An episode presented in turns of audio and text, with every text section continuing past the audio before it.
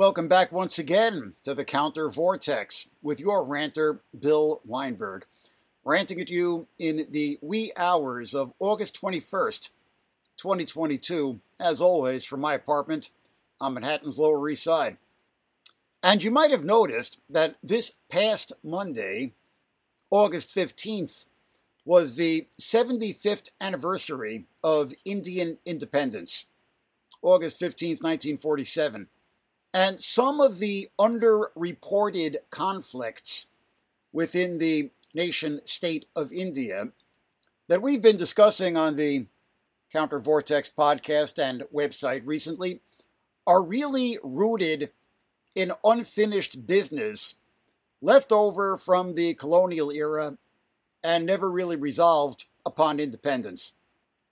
Now, the conflict in Kashmir and the occasional eruptions of jihadist terror in India make headlines in the West because it fits into the GWAT paradigm, so to speak, the global war on terrorism, radical Islam versus the West, blah, blah, blah, blah, blah, but almost entirely outside of the world media spotlight.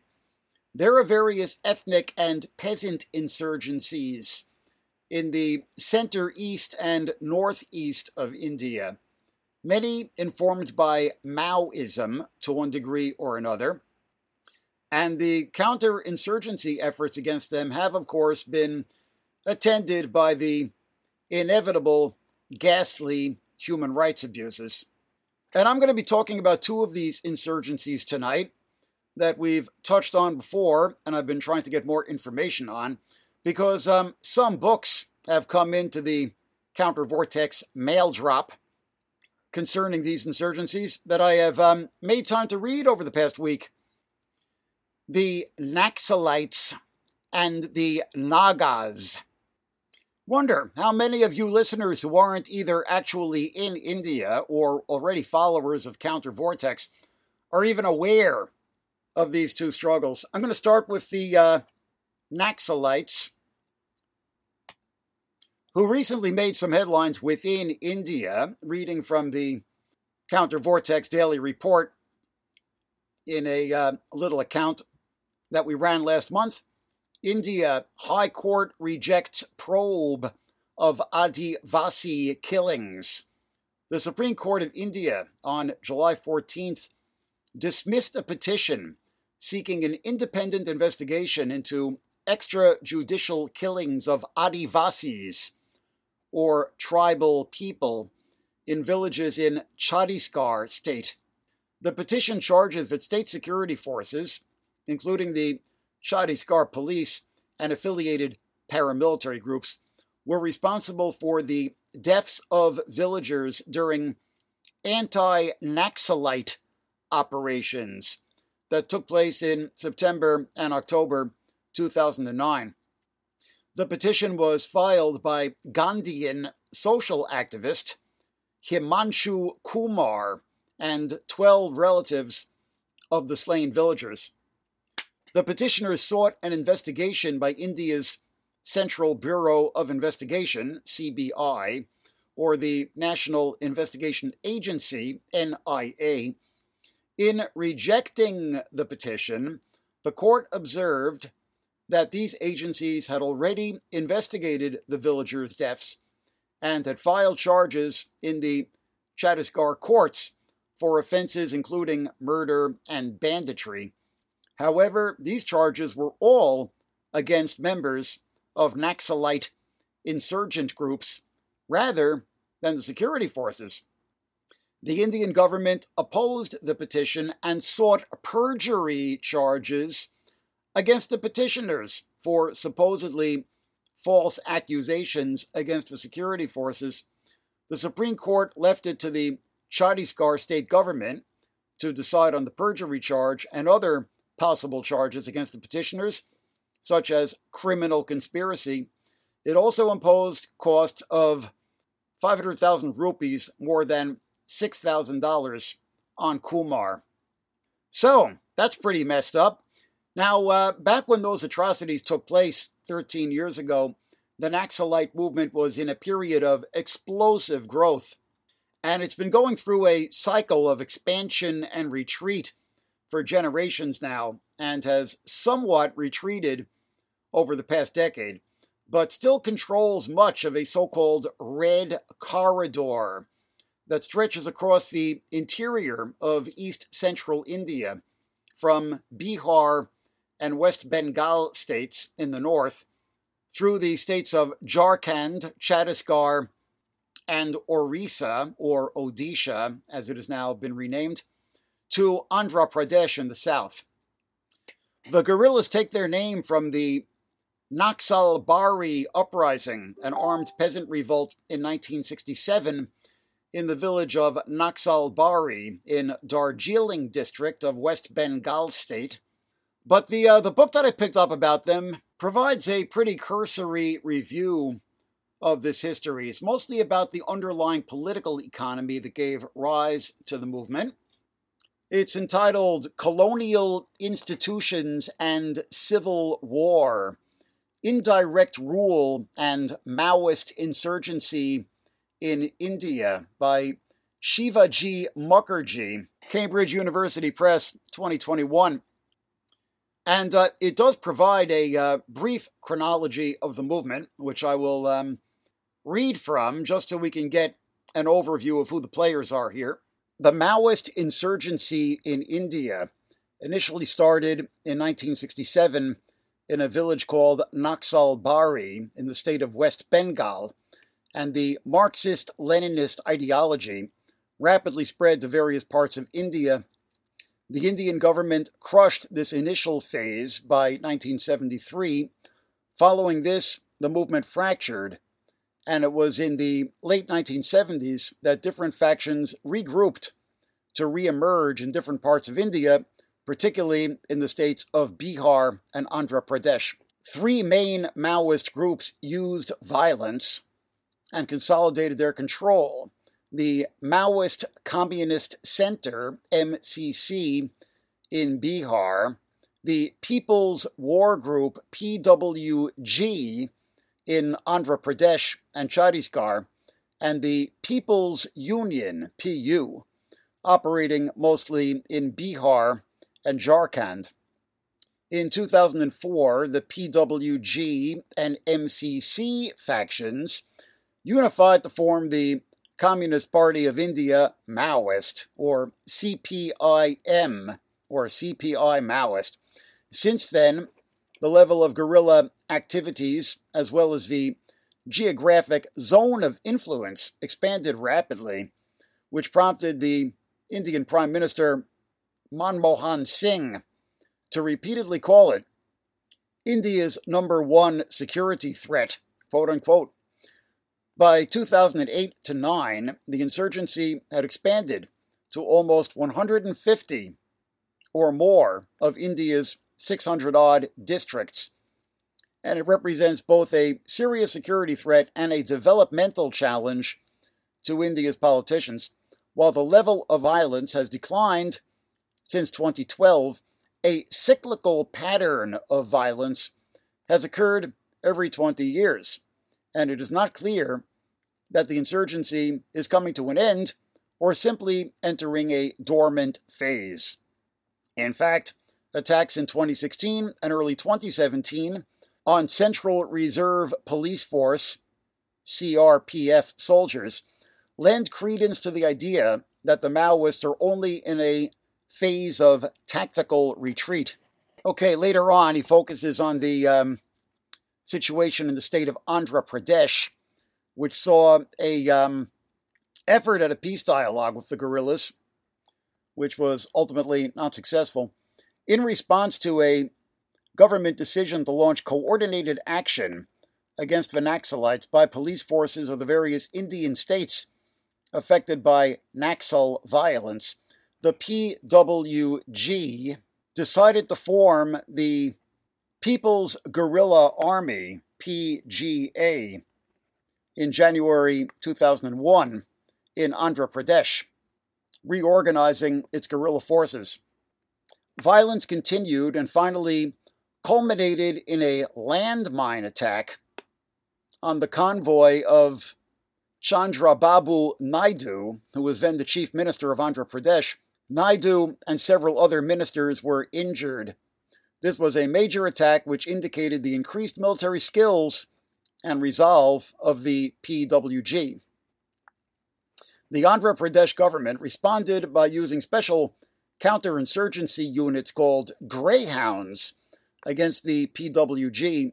Besides paramilitary forces, the PWG kept hitting back by assassinating political leaders, destroying government property and private industries, thus intensifying the violence. In May 2004, the Congress Party was voted to power in Andhra Pradesh, and the new government lifted the ban on the PWG that July, based on electoral promises the Congress Party had made. Maoist leaders were given safe passage, and peace talks were held in the capital city, Hyderabad, in October 2004. The Naxals presented an 11-point charter of demands, including an independent commission to identify land to be distributed to the landless. There were several rounds of talks, but no agreement followed on various contentious issues like land distribution and whether the PWG cadre could carry arms. The Maoists claimed that the Congress government was not sincere about talks and was killing some of their cadres while trying to infiltrate their organization. There were killings and counter-killings by the PWG and police, culminating in the Naxals killing Narsai Reddy, a Congress member of the Legislative Assembly, in August 2005, which led the Congress government to reimpose the ban on the new Communist Party of India Maoist, CPIM, in August 2005. With the failure of peace negotiations, the police intensified counterinsurgency operations, and the Maoist movement in Andhra Pradesh suffered setbacks, with several top and middle rank leaders killed. A tactical decision was made to reduce operations in the Telangana districts of Andhra Pradesh and to focus efforts in the Dandakaranya forested regions of Bastar in Chhattisgarh and Odisha. This called the level of violence in Andhra Pradesh to fall after 2006. While a certain level of grievance continues among the tribal populations in the Telangana districts, the Maoists have not yet been able to increase their levels of operations in Andhra Pradesh. However, the unified CPI Maoist now focuses its activities in the neighboring state of Chhattisgarh, and levels of violence escalated there as violence decreased in Andhra Pradesh. So, a brief overview of the recent phase of the conflict. And to very briefly summarize the rest of the book, which is pretty dense with facts and figures and charts and a certain degree of academic jargon, Shivaji Mukherjee sees the roots of the conflict in the systems of indirect rule of areas which had never been under the firm control of the Mughal Empire, and therefore never came under the firm control of the British Raj, which formally took over from the declining Mughals in 1858. And he sees two key factors here. One is the legacy of local ethnic grievances between ruling elites or administrators in these areas and an ethnically distinct peasantry, generally Adivasis, indigenous or tribal peoples, as they are called in India, who generally speak pre-Indo-European languages not related to Hindi or the other major languages of India, and are in remote areas and excluded from the formal economy, the most marginalized and oppressed sector of the peasantry. So this legacy made these areas ripe for rebellion.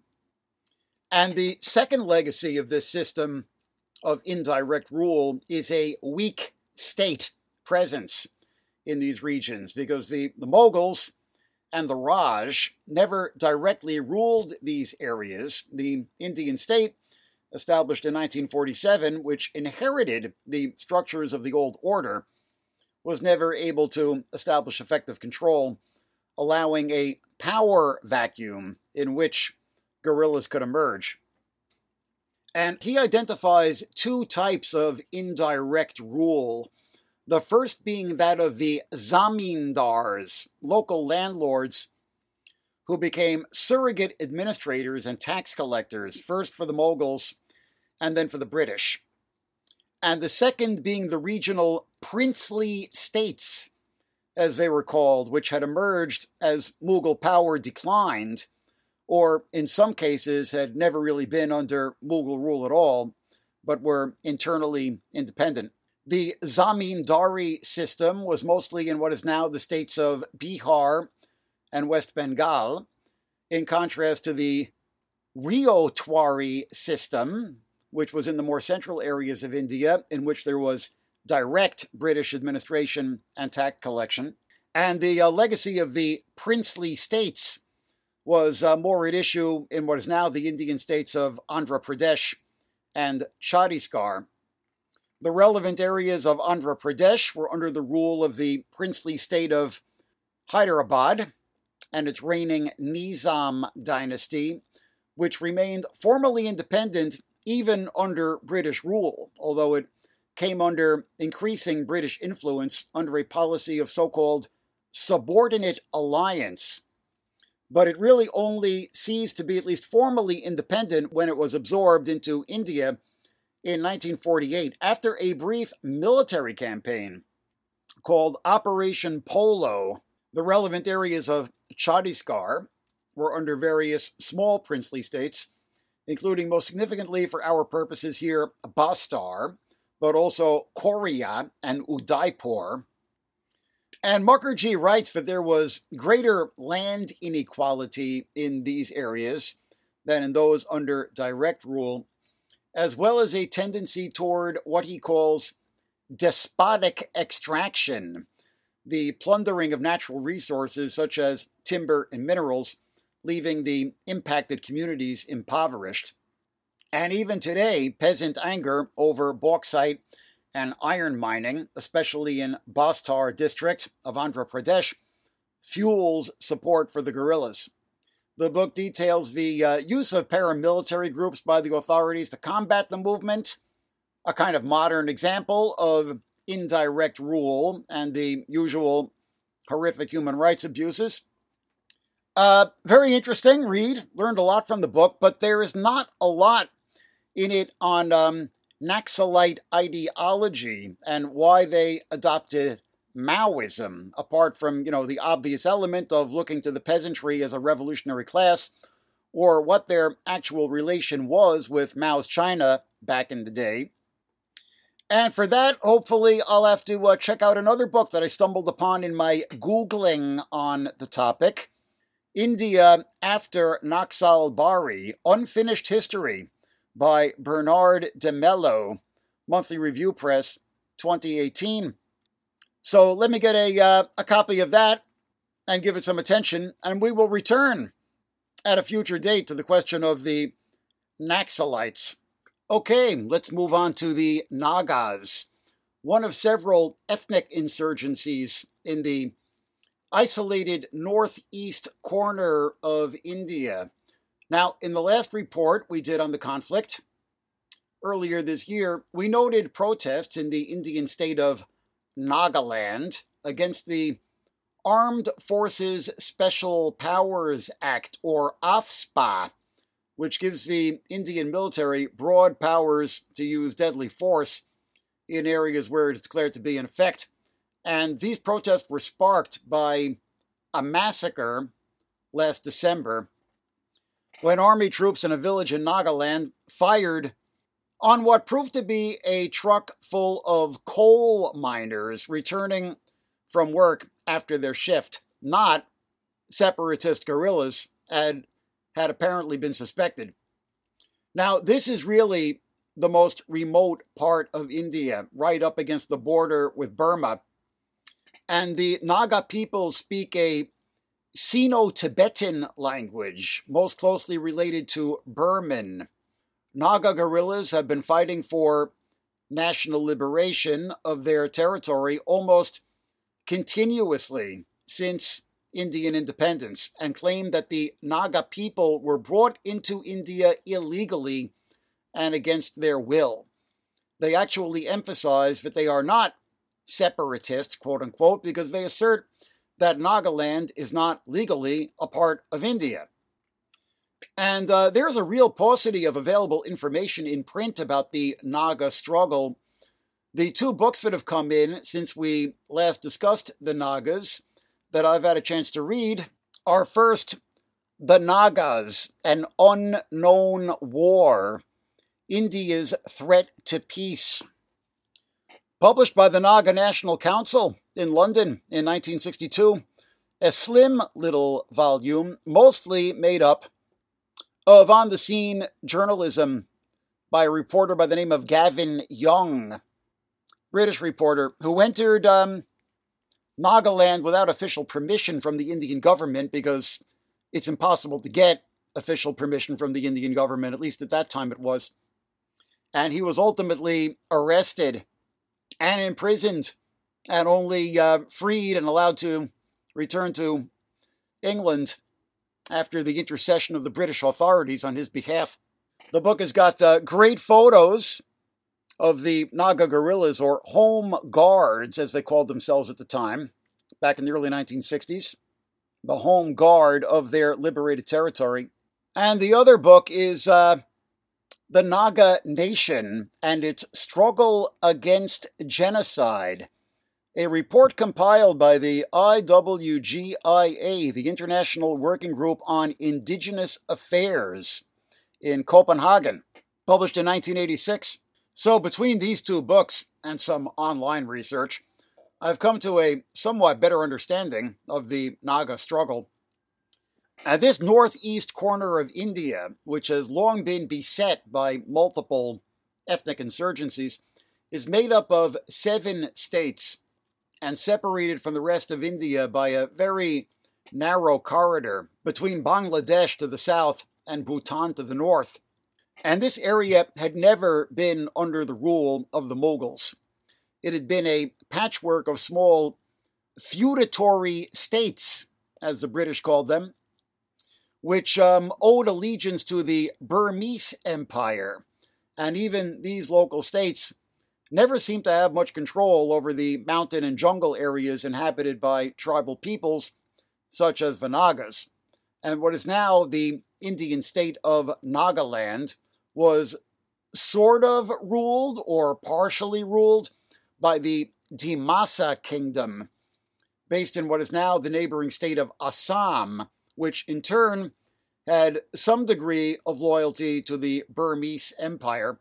This whole region came under British rule during the First Anglo-Burmese War in 1825.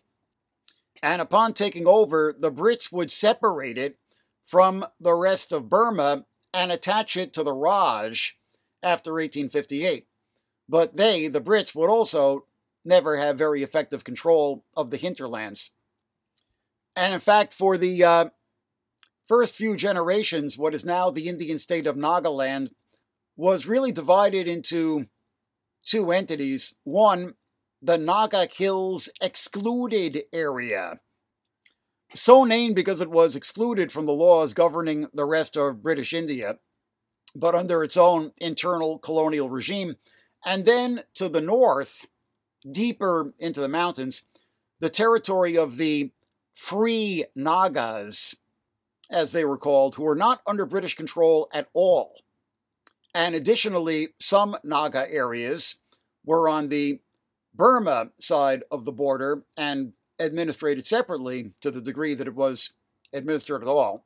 The British established a local capital at Kohima, within the Naga Hills Excluded Area, and established tea plantations, but they were met with raids from the Free Naga area, leading to military expeditions to get the area under control between the 1830s and the 1870s. but they didn't really succeed in establishing their rule there until 1902, and even then as a so-called tribal area with a large degree of local autonomy. In 1929, the Simon Commission called for the two Naga territories, the excluded area and the tribal area, to be merged and brought under the same system of laws governing the rest of British India. And this was protested by the Naga Club, the first effort at a Naga national self-organization.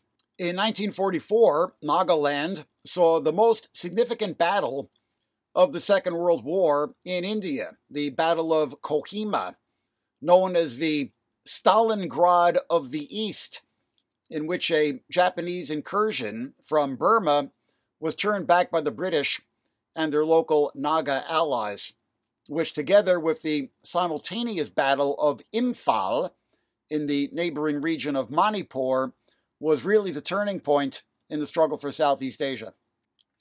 And this period also saw the emergence of the Heraka religious movement, which seems to translate as purity, as near as I can figure out. Now, interestingly, the Nagas are mostly Baptists, thanks to the early work of American missionaries, and this religious identity has apparently become important to them as a symbol of their rejection of both British rule that attempted to impose Anglicanism and Indian rule, which more informally attempted to impose Hinduism.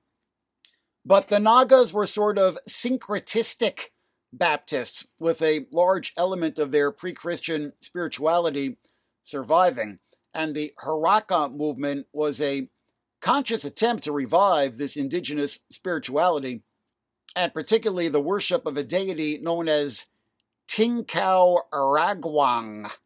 This movement animated a Naga rebellion in the early 1930s, led by a young woman, Gaidinlu, or Rani Gaidinlu, Queen Gaidinlu, who was considered to be an incarnation of the goddess Cherachamdinlu.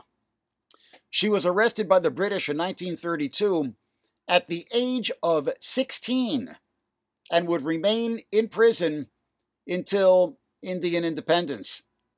Now, Mohandas Gandhi apparently made at least one statement in support of the right of the Nagas to an independent state.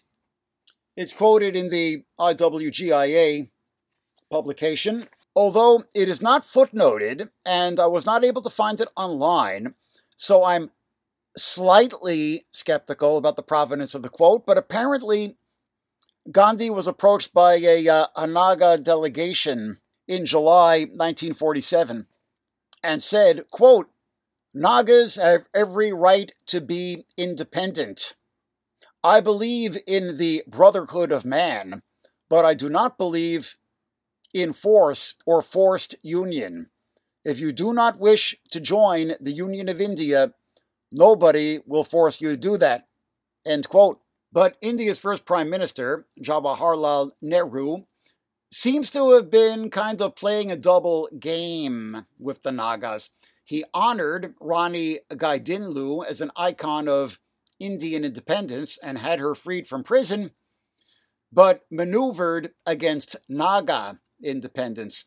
Now, the pro-independence body to emerge at this time was the Naga National Council, NNC, which developed out of the Naga Hills District Tribal Council, the British-recognized body of autonomous rule in the tribal area, and was kind of a more formally pro-independence successor to the Naga Club. In the Naga Akbar Kidari Accord of June 1947, named for one of the interior administrators of newly independent India, the right to Naga self-determination was formally recognized, and a Naga plebiscite was allowed in 1951, which overwhelmingly went for a sovereign identity, quote unquote, for the Naga people. But the Indian state was meanwhile cultivating a rival group to the NNC, the Naga People's Convention, or NPC, which was advocating integration into India. And this finally prompted the NNC to declare the Federal Naga Government, FNG, and take up arms in 1956. And the war began, which is really still going on today.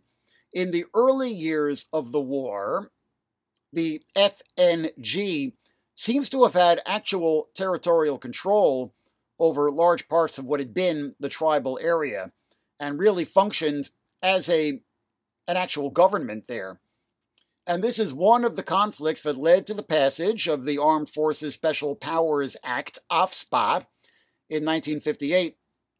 And the following years saw counterinsurgency campaigns, paramilitary groups, the usual attendant atrocities, massacres, mass rape by Indian troops and their paramilitary collaborators, the burning of villages, internment of the populace in makeshift concentration camps. The NNC president and FNG leader, Angami Zapu Fizo, or A.Z. Fizo, went into exile in 1960 to try to bring the situation to the world's attention. He brought a charge of genocide against the Indian state before the International Commission of Jurists and wrote up a document called The Fate of the Naga People, An Appeal to the World, published in London in 1960. But the world was paying little note, just as it pays little note today, because this conflict doesn't fit into the GWAT paradigm. Back then, it didn't really fit into the Cold War paradigm. So it was largely ignored, both in the world press and in the international corridors of power. The Naga People's Convention, NPC, formally agreed to statehood for Nagaland in 1961, with both parts to be administratively unified and with its capital at Kohima, and this was instated in 1963. But many ethnic Nagas ended up in neighboring Assam state, leading to an Assam-Nagaland border dispute, which continues to this day. And the Assam Rifles, the state police force, was brought into Nagaland to assist the counterinsurgency.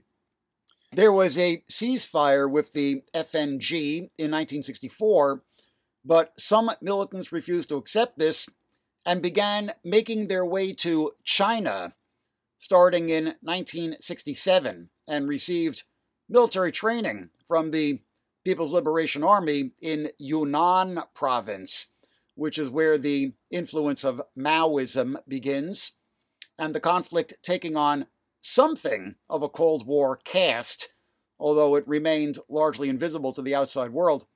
The Indian government unilaterally ended the ceasefire in September 1972, and war resumed until November 1975, when the NNC signed a more formal peace deal with the Indian government, the Shillong Accord, agreeing to lay down arms and disband the Federal Naga government in exchange for guarantees of special autonomy status for the state of Nagaland.